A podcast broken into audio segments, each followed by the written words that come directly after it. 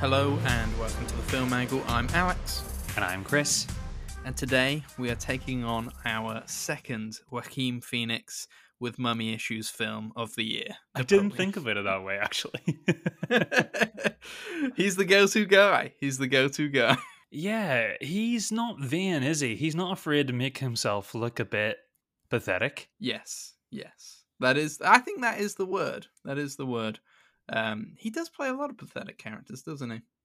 Yeah, I mean, even going back to like a parallel to this movie, Napoleon is probably Gladiator, where you know where he was a very sort of petulant child in that role as well. So you know, it's quite interesting to compare it to um, this role he does. Absolutely, absolutely. The French are turning in their graves right now as we say that. Uh, however, they might feel better when we go into our BFI films later. All the French. They're all Uh, dead. they might feel better when we uh, go into our BFI films later and we review the 400 Blows and the Danish film. I think it is our first Danish film of uh, Mhm. of the series so far, uh, Ordet. Um, but that is later. That is that is to come, ladies and gentlemen. Yeah, um pretty like all hefty films in terms of themes uh tonight. So buckle up to talk of some big movies. um I'll try keep it light for you guys still. I think you can manage that. I don't think you need to try. but um Napoleon, yeah, is a really interesting project because Ridley Scott seems to be like he seemed to got a little bit experimental a few years ago. Like obviously he's known for, you know, the early 2000s kind of starting the big new wave of of Hollywood epics to sort of marry traditional Hollywood sensibilities but with today's like technology. You know, he's really really good at production. That's like his thing. You can make a movie look epic in scale and, and spectacle, and you can fill it with really good, lavish, period detailed costumes and everything, eh, all the bells and whistles. And Napoleon's no no stranger to this. Kind of one of the reasons I was looking forward to seeing this movie. I'm not going to be, you know, the Napoleon expert here at all. I haven't read any books on Napoleon. I have like a brief understanding. Basically, the events that happen in this movie are kind of my base knowledge, and I think the movie's not that introspective too, but it is grand and sweeping, and it's a pretty good swing at this pretty larger than life historical mythical figure. I mean, we know that there's a four hour cut definitely coming from Ridley Scott, and Mm. it's like the first time where I'm not like, ugh, no, I don't want that. I'm thinking actually. I think it warrants that. I think this guy, the breadth of his of his campaign as a leader, as a as a person, I think it warrants much more than a two and three quarter hour movie can offer. And I think that's kind of where this movie starts to limit itself in terms of how successful it was for me. Although I think it was largely successful. Yeah, yeah. Uh, I just want to note that I came into it probably with even less knowledge of Napoleon than you, Kris. Uh, I went into this not 100% knowing he was even French. For some reason, I thought he might have been Spanish. Uh, don't know where that came from. I also thought he had one arm. Oh right, maybe. You And I watched was- treasure. You watched Treasure Planet again and got, conf- I don't confused. know, but I was in the fi- in the film. I was waiting for his arm to get chopped off. I was like, definitely going to The get injured in battle or something. I was like, his arm's coming right off. Um, never comes off. Apparently, there are a lot of people who think this. So I'm not alone, but it is to do with the paintings of that era, um, where they almost have their arm in their jacket, so they've got one Right. arm like almost like sleeved up. If that Uh-huh. makes sense. yes, Um, yes. So I never learned about Napoleon. I don't think like I I know his name. I know he was a short guy. I thought he had one arm, and I remember the silly hat. Turns out he does have a silly hat. He does he does keep two of his arms throughout the whole film. Uh, but yeah, there was there was also a moment in this is so stupid. This is just so, showing how stupid I am. But I can't make any uh, historical arguments against why this film No, you're- sucks. or you're anything. um, I think so it's you know liberating though mention- coming in to that, it- isn't it? Yeah, I, this was this was a history lesson to me. The historians hate that right now, but this was a history lesson to me.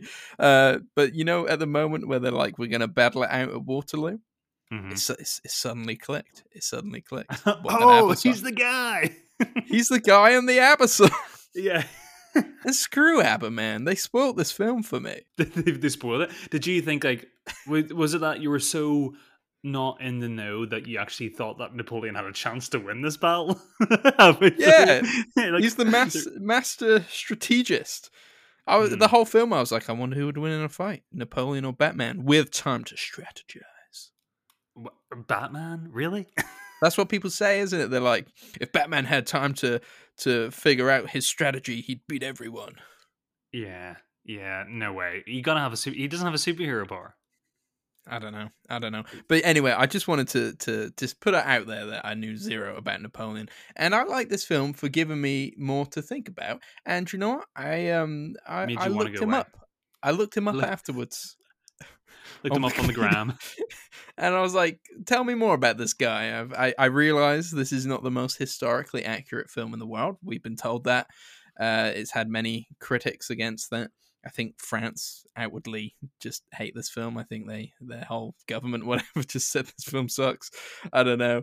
Um, but uh, yeah, it made me want to learn more. So I actually learned more about Napoleon during and after the film than I ever knew uh, before that. That so there's my ignorance on the historical forefront, and maybe that allowed me to have quite an enjoyable time during this and not be like, well, that didn't happen. da, da, da."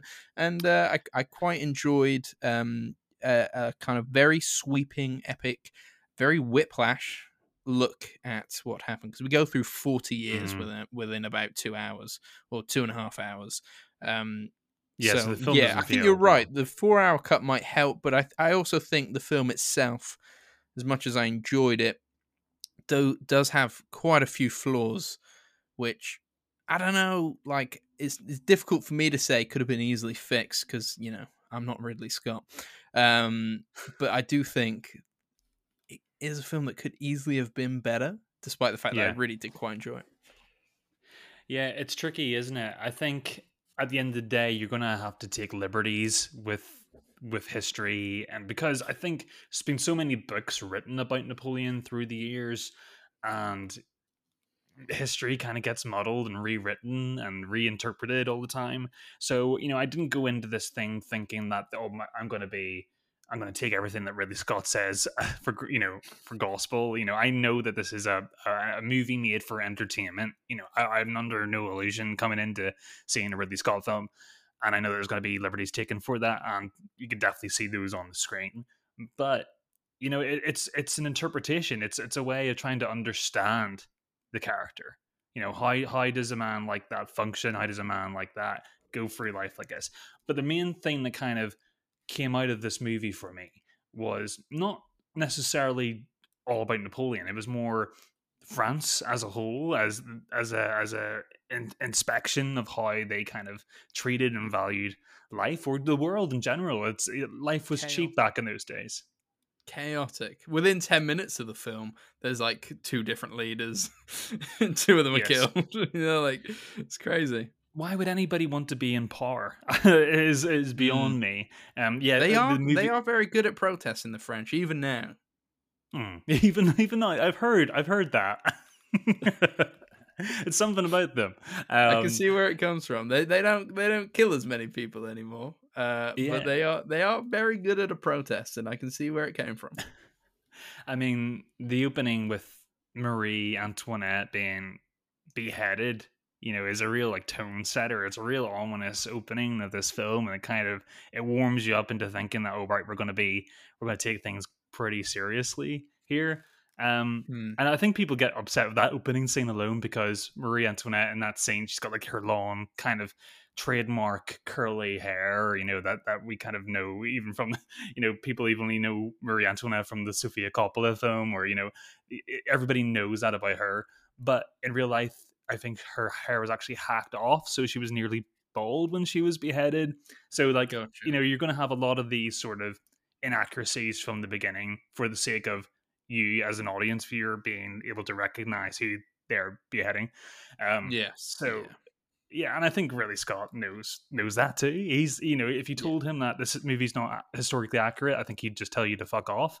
you know, I think he has. I think has. I don't know if you've seen it. His interviews are always great during this time when people say like, "Hey, what do you think about so and so saying this?" And he's just like, "I don't give a shit."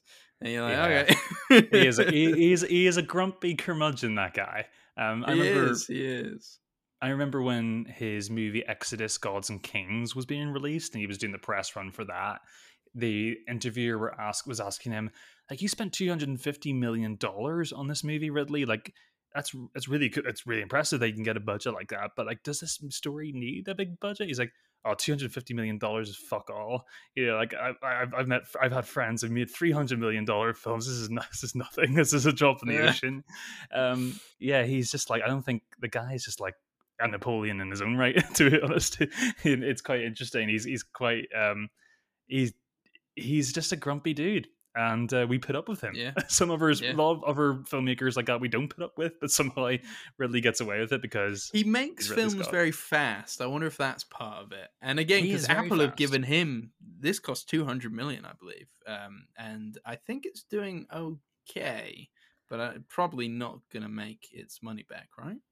Yeah, well, Apple are doing a really, you know, think this and Killers of the Flower Moon. They're they're making a really big sort of gesture at the minute, trying to secure those prestige films. You know, we've had like Yeah. the Flora and Sons, we've had, you know, they've bought the Peanuts movies and put them on the platform, but like they're not reasons why you're going to go over to a premium service like Apple. Like they've really got to really put themselves out there. Um, yeah, I think they're trying to attract the big talent because their TV shows always tend to have one quite big actor in it, and I, I think that's their play. Mm-hmm. yeah, the Gary Oldman, like, and if stuff like that. Yeah, if we're seen as like a prestigious place where we let filmmakers and A-listers kind of like do their passion projects, Mhm. more people will get on board. Um, I, th- I think that's what they're doing. yeah. It doesn't yeah. make sense financially if not. one of the things, the challenges you kind of come into Napoleon with is thinking, right, how are they going to balance the battle scenes and kind of the glorification of obviously Napoleon's exploits? You know, that's kind of, you know, guilty as charged is kind of one of the reasons why I was looking forward to seeing the film is because I know Ridley Scott can stage a really good battle scene. Mm. And how did you feel that those scenes were kind of carried out? Do you feel like it dipped into glorifying war too much, or do you think it went the other way and kind of, you know, showed the horrors of everything that's going on and the folly of man and how vain these men are for sort of carrying out these acts? Um, I, I, I think I think it balanced it pretty well. Hmm. I think because none of the the the war scenes like in like blew me away spectacle wise. Though Mhm. I thought they were really well done. I, I you know very kind of if you were looking at them from an action point of view, great. They they look great. Um, big explosions, things going on, all that kind of stuff. Medieval warfare is kind of what you want but also it doesn't shy away from like showing you some of the gory side of things. I don't think it goes as full as like, um, you know, like Saving Private Ryan, D Day Beach kind of style, like show the true horrors of war. It doesn't go that far. It probably could have gone further at times. I think there's one scene in particular uh, when he shoots at protesters with cannonballs. I think Oh, that's a sure, pretty yeah. gory moment. Um, The horse getting cannonballed and chest. all right, yeah, okay, yeah, the horse getting cannonballed was. I was not expecting quite that. something. No, no, it doesn't really go much further than that. That's very st- at the start of the film. I wouldn't Yeah. say it goes much further than that throughout the rest of the film. It's not Mel Gibson. No, No, it's not. it's nearly there, It, but not it quite. probably could have gone further if it wanted to showcase some of the horrors of war. Um, but I think it's more to show you like his kind of brilliant mind and how he outsmarts everyone with his Mhm. maneuvers and and all that kind of stuff. So, but yeah, they work they work well for me, and there was a, there was quite a lot of them. I wasn't expecting so much action in this film. Yeah. Yeah, I was kind of thinking like the movie felt like it was going to wrap up once he was exiled. The f- I didn't know that he was exiled twice. That's something that was new. I always just, I knew he was exiled, but I didn't know the time, you know, the timeline of everything and you know when it was and if he came back or whatever. So that him coming back and reclaiming his army and then going to Waterloo was like I kind of blew my mind that you could do something like that and get away with it you know, it just shows the power of that this guy had over people. You know, despite you know killing, like being responsible for like millions of their deaths, um, he was still a champion of the people. Well, considering I thought he had one arm, um, both both exiles came as a shock to me. both exiles came as a shock. Oh. So, uh, so yeah. However, second exile, he ends up on a boat in Plymouth. which is obviously Yes. a place you and eating I know very well. eating a nice breakfast, and he talks about how he's looking forward to visit the Cotswolds. yes. Did you think? All right, so you don't see Plymouth in it; you just see the boat, and it says it's in oh, Plymouth. it's a CGI. Yeah. sound design, there is a distinct sound of seagulls. And I know there's seagulls in other seaside towns, but the Plymouth seagulls, they got them spot on. As soon as a seagull went, I, I was like, that's that's a bloody Plymouth seagull. I was like, that is Plymouth. That is that's the Barbican, mate. That's the Barbican. Yeah. Somebody must have gone there and recorded it. I don't think they did. That was does- that that was a Plymouth seagull, Kris. Tell me I'm wrong. I wasn't really paying attention to the seagulls. Really, I was just kind of thinking, "Oh, that breakfast looks kind of nice." Maybe Um, because you're close to Plymouth, whereas I, I'm a, I'm a couple hours away. it was so like, bleeding I into was the like, sound oh, of the actual seagulls. Yeah, oh, that reminds me of Plymouth. Oh, that is that's a Plymouth seagull. Yeah. That one. I did come out the screening, and like a son said to his dad, like the only thing he said about the movie was like, "Oh, they were in Plymouth." to be honest, that could have been me. yeah, I did look around, can see you, but um, yeah, I mean, another thing I like to talk about that isn't Don't Plymouth. don't move away from Plymouth, Kris. There's not much more to say. Plymouth has- represent. I think what other movies refer. I think I only heard Plymouth being referenced once in the Sweeney Todd movie, and then that's kind of it. That's Plymouth for me in terms of cin- cinema. Um, and that's really it. But um, no, I, I think another thing we obviously have to talk about, have to talk about is Joaquin Phoenix's performance. Um, kind of the other reason why you see the movie, really, and I think he does a really good job. I heard, I heard, I don't know if this is a confirmed, but about 10 days, something like that, before shooting, he said to Ridley Scott that he didn't know what to do with the character. Oh, Um, okay. That, which is actually a weird thing to hear from Phoenix. Um, that he was kind of bricking it a little bit. um, Okay. Which I get. I mean, that's kind of for it's a really foreboding task. But I feel like he he makes choices in here that aren't overt and only actually accelerate any intrigue that was there. I think any other actor playing this who didn't go out of the script and do you know the weird touches that he does like when um he's married to Josephine and whenever he wants you know he wants to have sex with Josephine he makes like these Yeah. exactly. He makes these he, he, he acts like a you know a child um and you know he's got he's somebody he's there's mummy issues hinted there that are unexplored um yeah he's completely different in under the bed sheets than he is on the battlefield and that's the stuff that's you know i find really really interesting it almost had this kubrick-esque almost felt like um like i was watching amadeus at times the way kind of the kind of flamboyancy that Napoleon kind of had a little bit. Um, it's not again, it's not like it's just hidden, bubbling under the surface, and Joaquin's really, really good at that. I mean, there's like when he's campaigning in Egypt and they go to the Valley of the Kings and unearth a mummy, and he does this like weird choice where he like goes to stroke the mummy's face and then jumps and is shocked by it, and it's like it's Mm. little touches like that that you know they really kind of flesh out the character. Um, Yes, he's great. He does good. add a lot of layers, and I I did like his relationship with um, Josephine, played by Vanessa Kirby. Who's Mm, very she's much great. she's good in everything we've seen her in so far. I think she's Mm. very much an up and comer. Um, yeah, She's I I liked while what- Yeah, apparently so. I've only seen her in a few things. First thing I saw her was about time, and that was 2013. Oh yeah, I did see her in About Time. Yeah, I but yeah, she's kind of like Mission coming into her own now. Yes, yes, she's great in Mission Impossible. Yeah, well, she might be Susan Storm. In Oh, that's a good Fantastic Four. cast. Yeah. Yes. Uh, but yes, um, yeah, she's great. They've got a good thing going on. I think this is where the film, I think the film wanted them to be the through point of the Mhm. entire thing. Why is he doing it? Why is he acting like this? Like, I don't think it fully hit the mark. Sure. I think like I needed, I needed more of a of a through line, and I, maybe agree- we'll get that in the longer version. But I do think you could have achieved it better in the two and a half hour version as well. And I think that's where I just I needed something to anchor the film because it whips around all over the place. I think theirs was the relationship that tried to anchor it. Just don't think Mm. it was enough at times.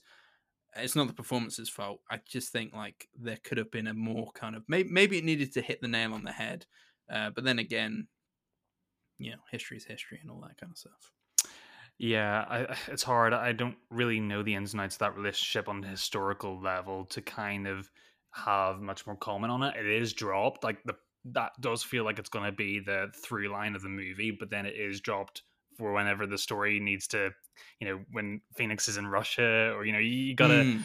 they have to drop that narrative for a while. And whenever the closing credits come in and, and we get the um, Napoleon's last words uttered was was it um, um, France war, war. Josephine Josephine yeah and and then and it does the cheesy thing and it feels very Ridley Scott where just like highlights the word Josephine in bold and fades it out onto the screen and it's like it didn't feel really earned to me I feel I felt like it definitely felt like that was half of the movie and not the movie you know what I mean mm. for that to kind of been kind of forgotten about 40 minutes ago in the movie and then to make that your your bullet point at the end felt a little yeah. bit like a little bit contrived um but that's it but i think Ridley scott is contrived and i think you kind of go into this movie kind of knowing that i think the whole production display everything on screen choices made by the actors is what sells it yeah. there are just some eye rolling decisions i think early on a lot of music choices that um, the filmmaker kind of the filmmakers in general you know i don't think Ridley Scott's in charge of the music all the time i feel like he probably puts a bunch of guys in charge of the music department and they do their mm. thing but there's a lot of like 20th century um sort of turn of the century french music used at the beginning mm. for these like revolution scenes it kind of feels a bit like tonally out, out of sync because i think that's a time thing. You're using music from a time different from ourselves. That's different from a time that the movie set in. And it's it just felt really weird and it felt a little bit no corny is such a overused word but it felt like that. And there was these a lot of these fade to whites at the beginning that made no sense and didn't kind of weren't used or utilized later on you know it felt a little bit like watching tom hooper's Les Mis for the first 20 to 30 minutes um and then it gets better and after that. Josephine looks like somebody out of Les Mis for a minute. she well. does. She does look like Anne I've not seen Les Mis, but I've seen Anne Hathaway with a hair short, and I thought, yeah, oh, France. Yeah, she does look like she's about to sing "I Have a Dream." Yeah, but um, no, I'd say. Oh, sorry. No, no, go ahead. I was going to say my my biggest criticism of the film because for the most part I quite enjoyed this, like performances, like the action, like the story. Um, my biggest criticism is the color grading, and I think it's the color grading because cinematography wise, epic, stunning, all that kind of stuff. Mm. And maybe again, because I messaged you, I was just like, do you think the film was too dark? Literally scenes where it just felt like it was quite difficult to see what was going on. I don't know if okay. that was I... the projector at the cinema or what, but like, there's a lot of flags in this, a lot of French flags. You can barely make out the colors on the French flag. Sometimes they look like gray on gray on gray instead of the red, white, and blue. And yeah. I just thought, like, in a world where you know, all this kind of pomp and pageantry. You know, they're killing kings. It's like a pantomime, essentially. It's like a real life pantomime. And you just think, like, if the colors popped off the screen, if you saw the reds and the whites and the blues, I just think it would make more of mm. that that kind of pompousness about it. You know, it's the rich boys running the country kind of thing. I get you. I just I just thought like, where are the colors, man? It's so grey. The film's so grey and dreary, and you can tell yeah. it's muted because it doesn't look like real life. It looks intentionally muted. And yeah, it was the scenes where there's flags, and you're just like, I can't even tell that's the French flag right now. Like, what's going on here? well, I, I can't say I ran into the issue of not being able to see any scenes, and it didn't really rattle me as much. And I think we've kind of been conditioned. I think Ridley Scott this has become his sort of color gradient gradient for his films now. I think the Last Duel. I think it suited the Last Duel in its more darker tone. Um, I don't remember and, like recognizing it in in the Last Duel. I just uh, like it just oh, stood out just, to me in this film. Okay, I remember it being as gray as this, um, but I think it actually helps whenever you're going to, like I say, you're going to Egypt, and suddenly it's like a it's a quick black cut to to the pyramids of Giza, and you're like, it's so bright and vibrant and yellow the screen, you know, and it's like it actually kind of adds ridiculousness of like of the time period and how these this guy's like dressed up to the nines in this big you know, his big Napoleon hat and his his regalia, and they're all on horses, and they're in the middle of Egypt, like for God knows what reason. And I think it kind Mm. of like th- for that reason the coloring worked. But you're right. I think it doesn't it- go wouldn't it have worked just as much, if not better, if you saw just how ridiculous they looked? Sure, sure. I, it's hard. I think it's because Scott can't really, he can't decide whether he wants to make this a historical epic or if he wants to show an introspection of what Napoleon was, you know, tendencies to be like a child. It's a it's a fight Hmm. between those two tones at times. Yes. Um, it's like I want. He's like, I want to give you both of those things, um, but I'm not going to double down on any of them. You just, and that's what the movie is. It's like a it's a collection of it's a collection of moments, like snapshots, and I just don't feel like it's threaded really perfectly well. It feels like you're watching a big epic trailer for a Napoleon TV series that we're going to get. That's going to be a masterpiece. Um, Yeah. And if know, you think it- of like the kind of historical figures that we've seen recently on film, like usually it's very much a character study. You know, I'm I'm thinking like Pablo Larraín when he when he did Jackie and and, and Diana. mhm. Um, like And obviously they take much like liberties too, intros- but- yeah, yeah, they do. They don't get as much shit for it, I don't think. because Um, they they, they more live in the world of fantasy. You know, they they wear that on their sleeves. But yeah, Yeah, it's an introspective like character study. And you're Mhm. right, this film this film tries to be both and doesn't do it. it's weird, isn't it? It's like I think nearly every Napoleon project that's ever come to the screen has an element of this, where there's just like there's a dash of greatness in here. And f- somewhere down the line, this thing can be fully formed, and it can be a masterpiece.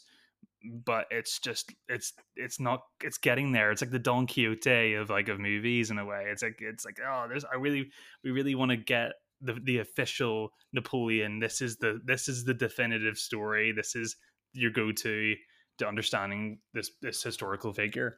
And I think I think this is a good go to if you want the entertainment. Um, but I don't know. Let's wait for the four hour cut. That's all I'll say. Yes. Is the is the silent film, the 1920s one, is that uh, is that regarded as a good film or I just know there's a very long silent film about Napoleon. Yeah, I, th- I haven't seen it, because if I had, I would have known he. There was there was a TV show. Wasn't there a TV show done in the seventies or eighties that was like a real like they it was a real attempt. Um, they they couldn't do it because of financing or something. They couldn't do it the way they wanted to. But it was Oh, like a- it was kind of one of the closest kind of moments to really getting the actual grasp of of of what it was. But yeah, I mean, I can't really say we're we're both historically hindered here. Um, but I think in a way. Me even more so. I I think you are liberated. I think if you ha- don't know anything about Napoleon apart from like you know you know the Battle of Waterloo and you know of of him and his exploits, I think you're going to have a good time this movie because you you're not going to be hindered by what happened and what didn't happen. Um, Hmm. and that's kind of yeah, like I said, it's liberating. Yes. It's a fun it's a fun time. It's a fun time, isn't it? Yeah, I I wasn't I wasn't keen on on seeing this at the cinema. I know it's really No, bad you to weren't. say, Yeah. but you you were like, I'm seeing it. We need something to talk about for the next episode. You should go see it.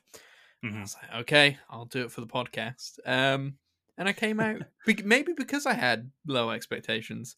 I I, I, I came out um really quite enjoying myself and uh, yeah, enjoying it. And yeah, like I said, it made me want to know more about Napoleon. And I might go back and watch the silent movie. I believe it's quite long, so maybe at some point in the future. Forced to. Um, yeah, you're just. I gotta buy you a hat for Christmas. I do want the hat. It is a cool hat. I could see you wearing the hat. and people having to sit you down for an intervention. Alex, we need to talk about the hat. Stop wearing the hat. and I just start going. "Mm, yum, yum."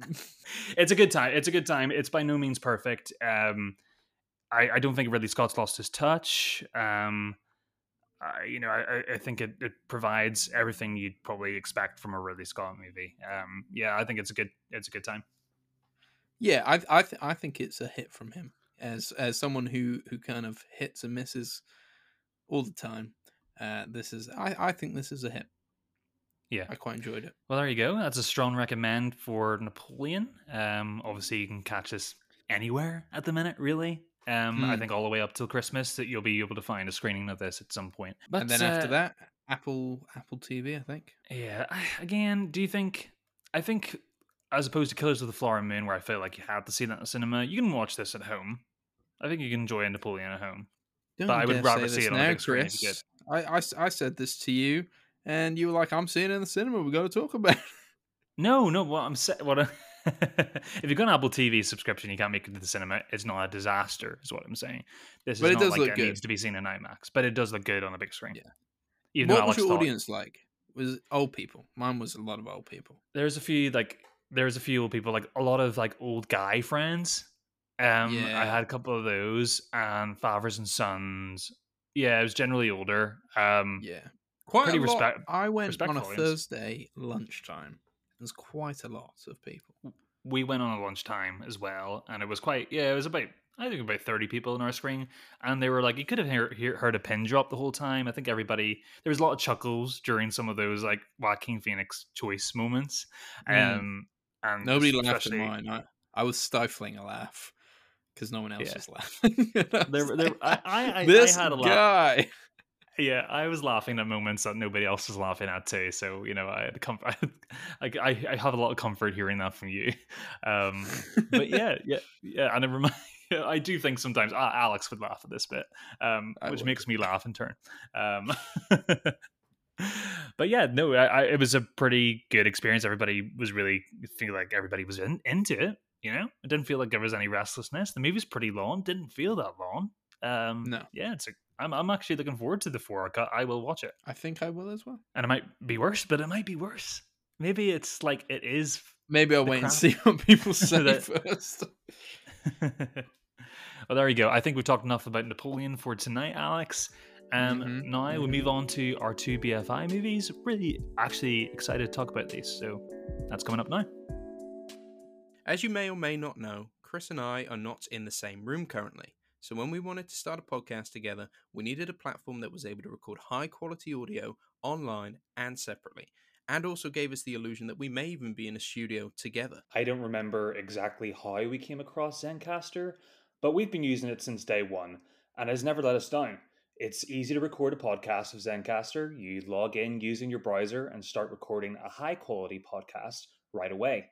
Record studio quality sound and up to 4K video with your guests. Feel a sense of Zen knowing Zencastr's multi layered backups ensure you always have your recordings in the highest quality, even if the connection is unstable. If you've ever thought about podcasting before and realized that you need a lot of different tools and services, those days are over. With Zencastr's all in one podcasting platform, you can create your podcast all in one place and distribute to Spotify, Apple, and other major destinations. Zencastr is one of the greatest tools used at the film angle, and that's why we wanted to share the love with you. So go to zencastr.com forward slash pricing and use our code TheFilmAngle, and you'll get 30% off your first month of any Zencastr paid plan. I want you to have the same easy experiences that we do for all our podcasting and content needs. It's time to share your story. Back to the show. Yes, well, shall we uh shall we get into the 400 Blows? Our first and I believe potentially only Francois Truffaut film on the list. Um You hadn't seen this film before. I, I somehow thought that you'd seen this. Oh, I I have I have. Um so yeah, I I saw this one back in um university. Um but watching it again, I was like I am remembering snippets of this. I don't remember the whole thing. I remember liking it at the time and I really liked it on this rewatch as well. I'm surprised my brain didn't remember everything, but um it was university, so when you say watched probably in university, hungover. yeah. You, when you say watched in university, did you watch it in class, or was it like a homework thing? I believe this one was an in class one, so we saw it on the big big screen. So what was that? Was it like good watch it? Did you always feel engaged, or did you feel like, oh, this is work whenever you watched it in class? Like it's so different Mm. whenever you're like, I know I'm watching this from an academic perspective, and then as opposed to watching it last week, you know, you're sitting at home. Um, yeah, sometimes it felt uh like a chore. There's no doubt, and I think that's just because I was quite young. and maybe naive, but also I hadn't fully developed my taste in cinema. It was something quite different Mhm. back then. So sometimes seeing a film like The 400 Blows was completely new to me. Mm. Um, So I probably didn't appreciate it as much at the time. Whereas like now, if I was going to see The 400 Blows in a cinema, I'd be like, "Whoa, this is cool." Um, whereas I, yeah, I probably saw it more as homework. However, out of all the films that we used to watch in the cinema at university, I, this was a good one from what I remember. There were definitely days when we watched stuff, and I was just like, "Bloody hell, Mm. get me through this." I think Yeah, I think what helps with the 400 Blows is it is a movie where it is not necessarily challenging in terms of what you've got to chew on to get through to the end of the story. You know, this is a very linear story that's easy to follow. And uh, it, it hits on themes that we've seen loads of times, you know, de- uh, juvenile delinquency, neglect, um, just sort of the a child's odyssey and seeing the world through a child's eyes. Now, the movie is about a young boy who's left without attention. He lives in Paris with his mother and father. His Mhm. mother is having an affair, kind of unbeknownst to his father. Those, you know, he eventually comes to realize, and um, his sort of neglect at home and and vice versa in school is having kind of knock on effects. He's not necessarily a bad kid. He makes wrong choices like all the time, and I think that's in reference to all the adults in his life that he kind of emulates in a way. He yeah, he doesn't it's not like the things that he's doing is catastrophic and undoable. It gets to that later on in the film, but that's kind of the snowball effect of the thing. But Yeah. um, it's it's also highlights you know 1959. We're talking here. We're talking about the school system, and you know it's quite aware of itself for the time. The school system back in 1959 is not what it is now. You know, this kid. I feel like this kid, if he grew up in 2023 in in the school system that we have today, would actually be a very intelligent and flourishing young boy. He he showcases that he is intelligent. He has that element of deceit that kids have, but that's a kid trait. And instead of people in his life encouraging him, they beat him down until he doesn't care anymore. And uh, he's cheeky. it's really sad to watch.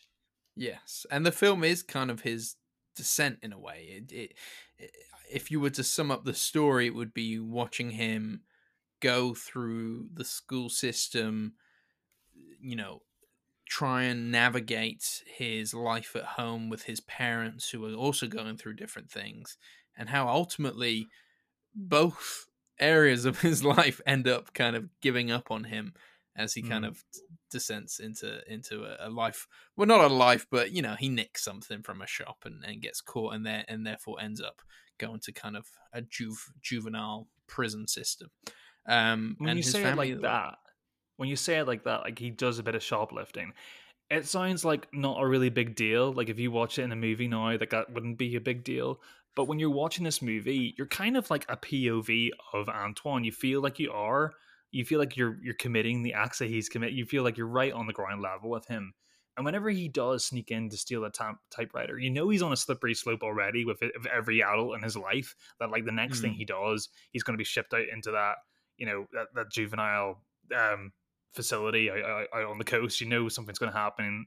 They turn their kids like it, it's, it's crazy to me that they turn their kids over to the police in those days. Like I can't do anything more of this kid.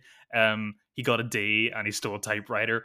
Throw him away, you know. And it's it's really heartbreaking to see and this it's young also man go such a through that. shame as well because he, he gets on so well with his dad at the start like they, Oh, you know yes. they, they kind of like have a little cheeky kind of joke about things whilst the mum's Yeah. cooking and he says say this do that, and that. You know like they, they they you know as much as he's a pain in the ass like they seem to have an understanding of each other and then later on when the mum is trying to mend her relationship with him you know she encourages him with with books and writing and reading and all this kind of stuff and, and he's very engaged with that and and it's a shame in the scenes where they just kind of say yeah sorry we're kind of giving up on you now. He's like what this is your kid Yeah. man Yeah, it's it's really disappointing. But the mother uses that like she she well, early on in the movie he truants from school with his friend and they go they go see a movie or something, and mm-hmm. or they mm-hmm. go to the fair. They go to the you know remember those sticky walls when you used to go to fairgrounds as a kid, like those what those that turn around and the floor drops and you stick to the rubber on the wall and it's like it used to hurt like hell.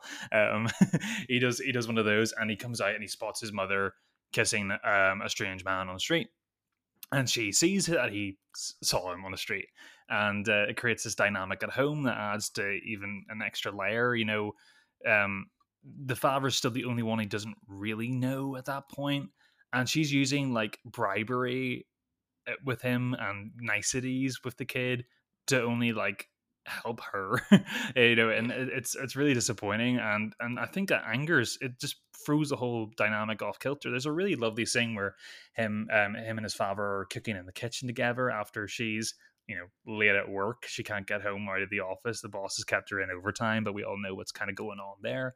Um and you're right it's so sad and disappointing to see what actually seems like such a lovely sweet bittersweet relationship kind of descend into the, the father's own problems kind of bleed into his relationship with his son, and it, to the point that he gives his son up at the end. It's it's it's horrifying.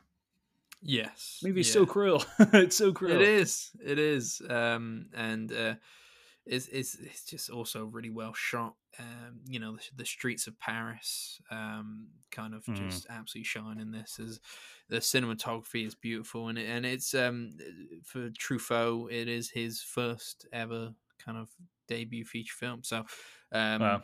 not I mean, it's very simple. First debut on the list, I don't think, but as debuts go, very well done. Um, and he came mm. from that same kind of pool of like film critic turned filmmaker that that Jean Luc Godard kind of came from as well. Yeah. And I have to remind myself when I watch this that we have seen so many movies tackle this material and maybe even add more layers to the material in terms of the story. But you have to kind of look at it from a 1959 lens and you know we're we're coming of age movies weren't really like fruit, fully formed by then and uh watching out that you know it's simple but it's so effective and so heartbreaking. You know like the bit where he steals the typewriter from the office like that's not that's in the grand scheme of things in the world that's not a big that's not a big thing that's a fixable problem. But here my heart was beating on my chest i was so scared I knew this kid was going to get caught at some point. I knew it was going to happen. I knew what it meant for him if he got caught. Mm. And the scene where he goes back in to return the typewriter, because actually he's kind of a good kid. What kind of, you know, any other kid he would have done that would have left it on the street and abandoned it. He takes it yeah. back into the office to after he finds out you can't sell it.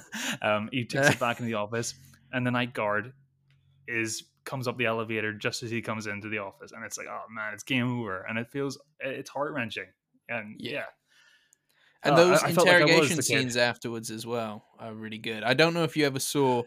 Every now and then, the it does the rounds on social media. Um, the audition that um, so the kid is played by uh, Jean Pierre Léaud, who had a very famous career in, uh, in French cinema. Mm. Um, he's great in this. He's amazing. He's great. Have you ever seen his audition for this film? No, I have not. I have not actually. It does the rounds on social media every now and then, and it is brilliant. He's very, very natural. He's a very cheeky chappy. And it plays very similar to the interrogation scenes that you see within the film. Uh, but I'll send you a link to the audition um, after this. It's it's literally just him talking with. It could be Truffaut I can't remember who's talking to him. It could just be a casting director just asking mm. him different questions about his life. Um, just yeah, there brilliant. is something about him. You'd cast it... him in a in a bloody second if you saw it because you're like, this kid's got something the cam- the camera in this movie does love him as well. I mean, he he has got such an mm. iconic look, and even his little jacket and everything. He just the physicality of him, the way he walks up and down the street. You do really actually believe him as this kind of like cheeky little kid. Um, he, there's something he feels like he is from that home and from that school and from that background. You know, you, you feel like you're almost feels almost documentarian at times. Um, yeah. The bit that stood out for me the most was probably the ending of the film with that um, interview, that conversation he has with his kind of psychiatrist that's assigned to him. and where he kind of confesses everything that kind of happened in the movie. There's Yes, that's what I sort of- meant. Sorry, I said interrogation. I meant that scene. oh right, I thought you meant the police scenes with the father. Right, okay, I got, I got you. now. No, no, Um, yeah, no. yeah, that scene is incredible, and there's these like little fa- fizzle fades that happen throughout it too that are really, really interesting.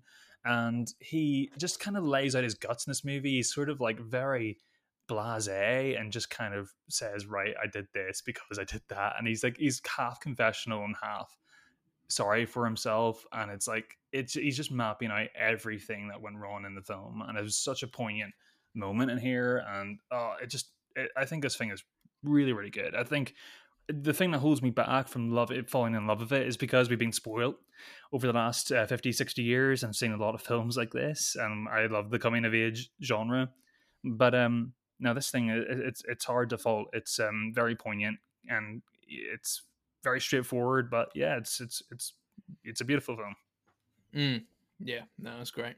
It's great. Um, you can you can catch the film on the BFI player right now. Uh, indeed not sponsored by us, but just letting people know that it's out there and you should watch it.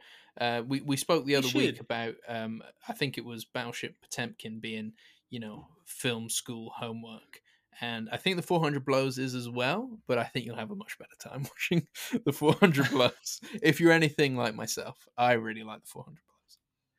Yeah, I think anyone will come out of the 400 blows feeling pretty heartbroken. I mean, everybody should have a, a BFI. Again, we're not sponsored by BFI, but they're, it's a very cheap subscription. I mean, you're paying, isn't that, it's like three pound or something like that. I mean, yeah, it's to see all these great movies that we've been talking about so far. It's like a no brainer. Um, Yeah. And yeah, if that's you're a really young and thinking about going to university to study film, then get a Mm, step ahead. Watch all of these. yeah, Don't do what I like did, your where I just watched Avengers 20 times. Avengers assemble. oh, the way Different they shoot time. Hulk in that scene. It was a different Yeah. time. Avengers Assemble's good. I like that movie. yeah, Yeah, I, like it too. I liked it a little too much. It just come out when I started university, so I was like, I love Marvel. Oh man. And then I'm like, watch 400? Blows, and I was like, no. no. Have you heard of Incredible Hulk? yeah, I wasn't ready. I wasn't ready, but I'm ready now, and I like the 400 Blows. I think it's a good thing though. I think if you didn't go to film school, maybe you would have fallen out of love for film, and you know, you, you maybe we wouldn't be sitting here having a podcast right now. So I think it's a good thing. Maybe, maybe. Wouldn't be Last film of the the night, government. Alex. That brings us on to the last film of the night on the BFI list, um, and that is 1955 film Ordet, which translates. I kind of googled it afterwards. It translates Yes. to the word, Yes. which is obviously a reference to the Bible. Um, directed by Carl Theodor Dreyer. This is a Danish film, as we previously said. Um, it focuses on three sons of Danish patriarch farmer Morten, who is head of the Borgen family, Morten Borgen. Um, quite funny when you say it like that. Um, It is. he is battling to maintain the status quo in his family. The youngest son, Anders, shares his father's faith. Um, Mikael no longer has faith, and the middle child, Johannes, has become delusional and actually claims that he is the second coming of Jesus Christ himself.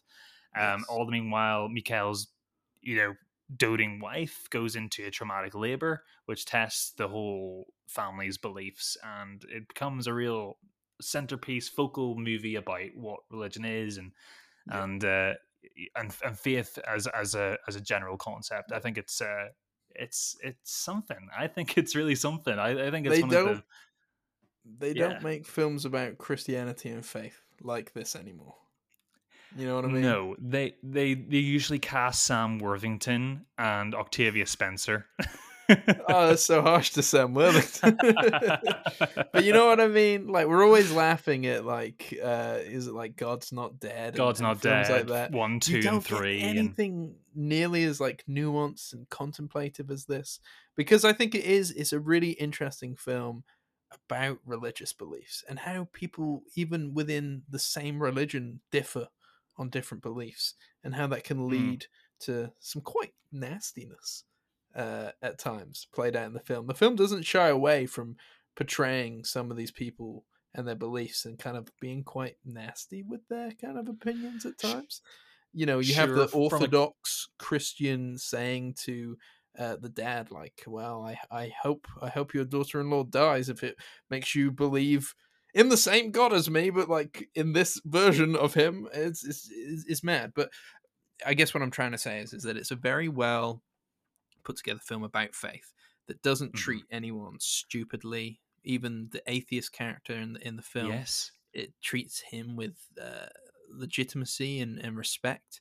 And although by the end of the film, you know, a miracle happens and we are supposed to believe that you know God is real, um, it doesn't take away how contemplative the film is about kind of faith and religion.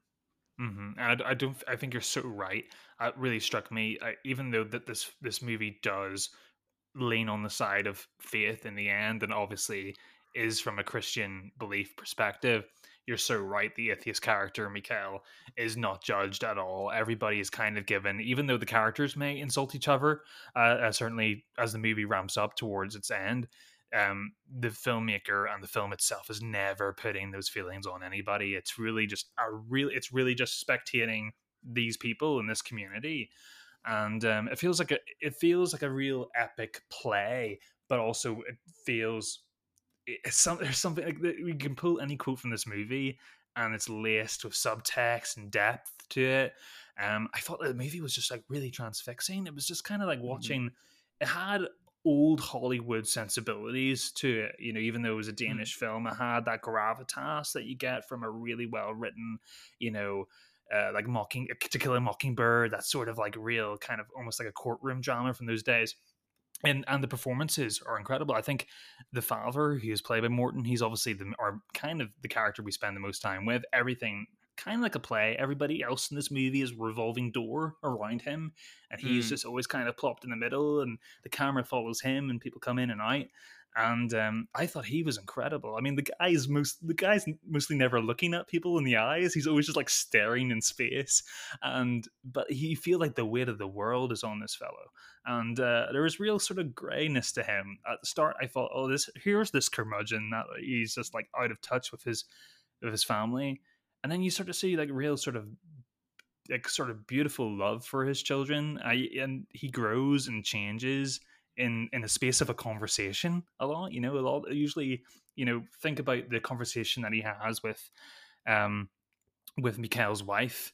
Um, her name was. Game remind Uh, me. Inga, Inga. Inger, Inger, who she's incredible in this movie too. She's probably my standout performance. Um, she's like the, com- the the the part that kind of brings the family together and and also like Mm. she she is very she has a lot of faith whereas her husband is the atheist but she she's just like Mhm. that's cool that's fine by me you don't believe in him now you might at some point but like that's cool and everybody loves her yeah, she is almost like purposefully the angel and the, the angelic Mm. character. You kind of nothing phases her. She's willing to help everybody. Even you know, c- incredible optimism. She even promises her father-in-law that she's gonna birth him a son, and says it with absolutely no lack of conviction in her eyes. But I was saying the scene that he has the conversation with her at the beginning about trying to convince him to give his approval to let Anders marry the tailor's daughter.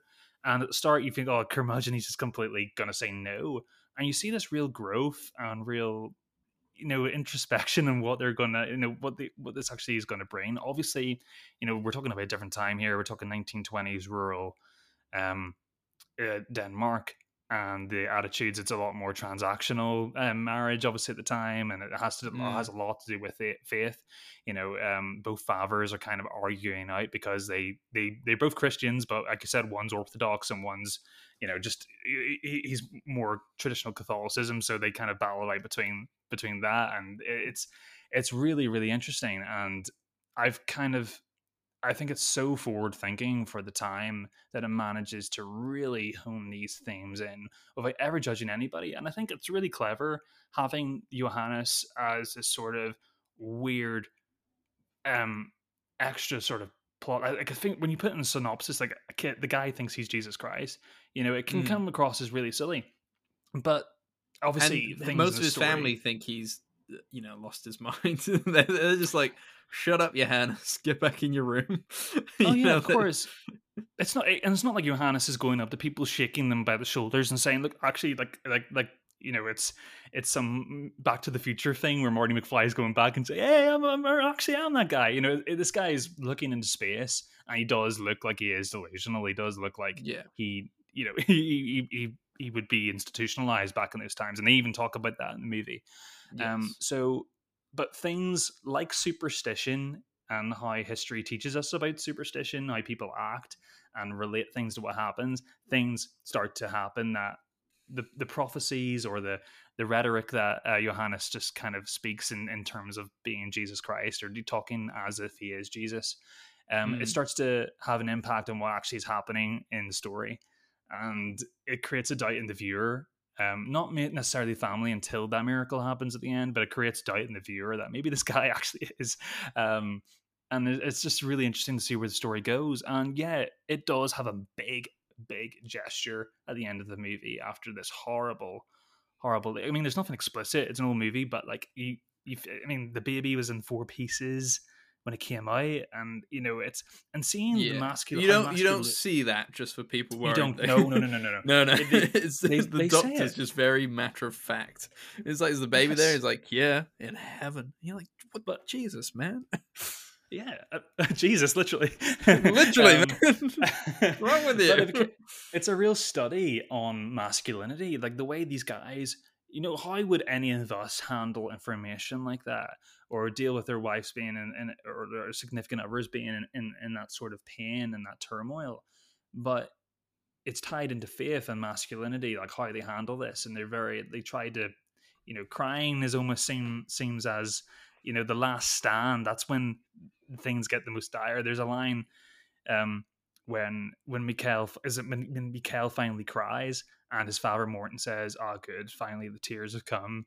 You know, Mm. it's it's like uh, that is the finality of something. That's when you know it's gone its most dire. We keep our calm, we keep our collectiveness, we keep our faith in God until it happens because we really truly, truly believe. And you know, I'm not religious myself, but you don't have to be with this movie. I think you can, it, and it, it, like I said, like we said before, it doesn't like hit its points on over you in the head. It doesn't try to convert you. This movie is just literally a study on what faith is, and you know, and and and it has such a big gesture at the end of the movie, but it feels like it's earned. It does feel like it's earned, and it's beautiful and poignant. yes, And yeah. yeah, I, I don't think I've seen the only other movie that kind of hit me on a faith level that I kind of I could get on board with was probably First Reformed in that level that I felt like Mm. I've uh, you know I, I could really understand. Um, I feel like the intention behind the film is so purely felt. Um, yeah, I I, I was Yeah. bowled over by this film. Yes, I think you were a lot more bowled over. Well, you definitely were a lot more bowled over than I was. I, I did very much like the film, though I must say, it's having thought about it afterwards. Hmm. Uh, the initial kind of close of it, I was like, okay, that was that was good. I, I like, I liked the religious element. Uh, I liked how uh, contemplative it was and how kind of it, it delved deep into those areas. Um, but like my f- first initial thoughts were like, it uses the camera well, but I s- can still very much tell this was a play. Like it was, you know, Mm. set in a house, and was this a play originally? it was. I wouldn't be play, yeah. surprised. Yeah, it's it's so well written that it feels like it, you know the, the writing comes first for sure. Now the camera work is excellent because it's only made of something like 140 shots for the two-hour runtime. Uh, it moves a lot, so like in terms of like somebody actually filming a play to screen, um, Mhm. does a lot better than kind of most modern adaptations do. A lot of them are a bit still Yeah. very uh, stagey. I still don't think it was you know as cinematic as maybe it could have been, but we are looking at 1955 and we Mm. are talking about um, you know, a, a kind of old Danish film here. So, um, yeah, I think Although there were goes elements. up- that- I didn't goes feel. outside though, it's beautiful. Yeah, yeah, the wind noises, perfect. Um, lots of wind. Lots of um, wind. lots of wind. Um, but for, but for me, I, I, I don't think I emotionally was as involved as maybe you got, and I, I don't know. Could have been time of day, could have been anything.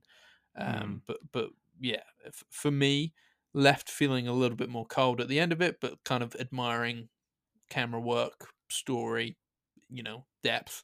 Um, but having since thought about it more, I, I think I'm a, a more positive on the film than I was when I first kind of like finished it.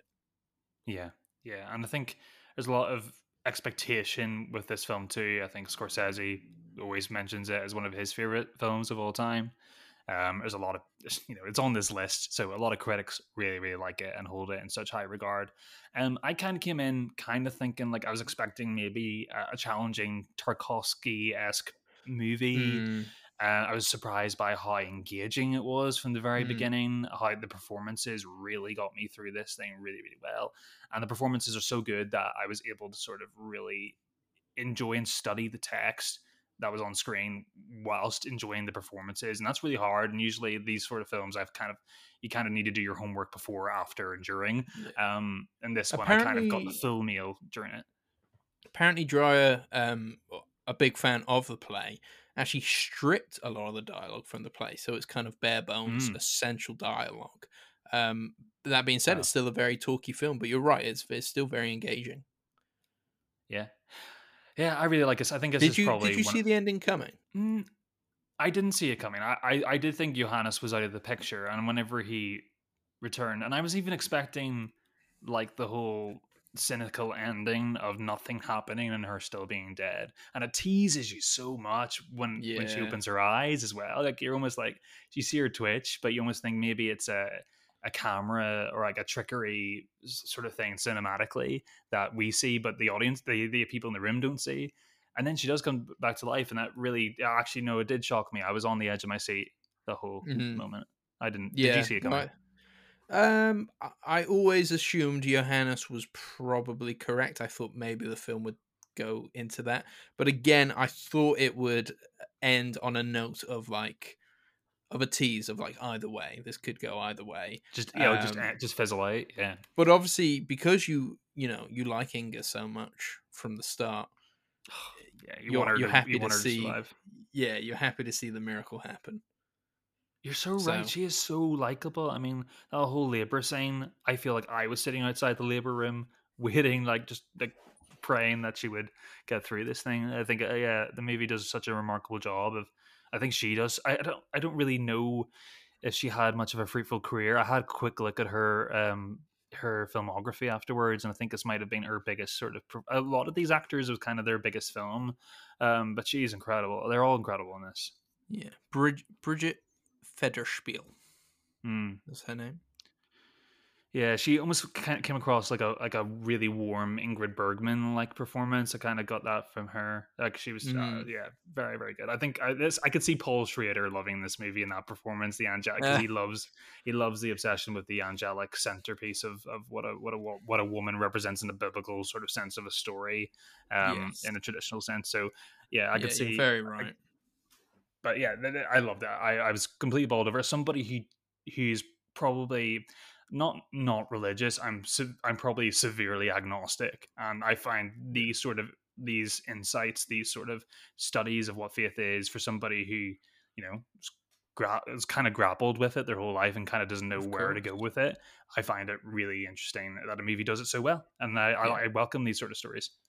I uh, yeah, I'm in in the same page as you. Um, in you know not not um yeah very much agnostic and then kind of like you know but it doesn't turn me away from a film that's that's very much christian um but i think is kind of respectful and Yeah, yeah I, if it villainized Maybe the atheist like character, that. if it villainized Mikael, I would have pro, I would have had a completely different reaction to this movie. Um, yes yeah, i would have came across too preachy, but it doesn't. yeah maybe there's films like this out there um th- today but it definitely feels like You mean I can only imagine? yeah so i definitely feel like the religious films have gone down a, a, a, an odd route Mm. of um of recent but you know if if there's one out there that's similar to Ordet that's kind of respectful in this way please let us know um but uh yeah It doesn't definitely this- doesn't star Julia Garner anyway. but yeah no really yeah really interesting film really interesting film um yeah that for me again you can go watch this on the bfi player and um yeah let, let it linger let it linger before you you you properly get your thoughts together um, I, I'm definitely more positive on it now than I was. Alex is converted. Yeah. no pun intended. um, so we're gonna we're gonna obviously you know heavy themes here. We're going to end the episode on a pretty fun light note. Um, yes. we so we are going to do a Christmas special episode. Um, Yeah. we're not just going to talk about movies just before you know you, you're tucking into your Christmas dinner, or if you manage to listen to us coming up to the run up to Christmas Day. Um, we kind of thought, hmm, what do we do? Last year we did like a ranked list of our favorite Christmas films, but this year is a little different. So listeners who have been with us from the beginning will remember a segment we used to do called "The Films That Streaming Forgot." and where Mhm. both of us, you know, myself and Alex would pick a god awful film from the deep recesses from the streaming services, whether, you know, Amazon Prime was particularly fruitful for that sort of thing. Um, Absolutely. So yeah, we, we some stinkers on there. I mean, almost too much choice. Um, that you'd spend hours and hours getting in your head about it. Um, so we'd secretly pick a film and then dish out the punishment while we recorded the show to each other. Films um, of the past that we've discussed include um, My Magic Dog, uh, Derailed, and even the infamous Atlantis Untold. Um, the less we talk about that, that film, the better. So, obviously, this year we're going to do a Christmas movie special. Shouldn't be too hard, guys, as I think uh, the Hallmark uh, movie channel cranks out about 10 of these stinkers a year. So, we, you know, we should find pretty similar adjacent films. Um, so, yeah, there, those are the ground rules. You'll have to tune back with us next week to find out what torturous Christmas film Alex and I have given each other to review on the Christmas special. Um, it should be pretty interesting. Yeah. So yeah, so the idea is uh, next week we we present the film that we're getting each other to watch, and then the Yep. week after, um, we uh, we review said god awful film. But despite you know, like I- like you said, we haven't done this in a little while. Always enjoyed doing it for the most part. Uh, apart from when you gave me Atlantis Untold one time, that was awful. Uh, but I quite like a bad Christmas film. I really like a bad Christmas film. Actually, I love these Hallmark Christmas films. So uh, yeah, Yes. Yes. I'm I'm charmed by them either way because they're always good fun. Um, and I've already watched one this year, so I'm I'm happy to see more. Bring more to me. well, there you go, guys. That's the show for this week. Um, please make sure to tune in on next week's episode where we obviously tease the Christmas special. But for now, this has been the Film Angle. You can listen to us on Apple Podcasts, on Spotify. You probably all know that already because you're listening to the episode. Um, you can follow us on our Instagram handle at the Film Angle and on TikTok. But for now, that's been this week's show. My name is Kris. And I'm Alex. Bye, Alex. See you later. Britain. Kris. The film angle. You think you're so smart because you got boats.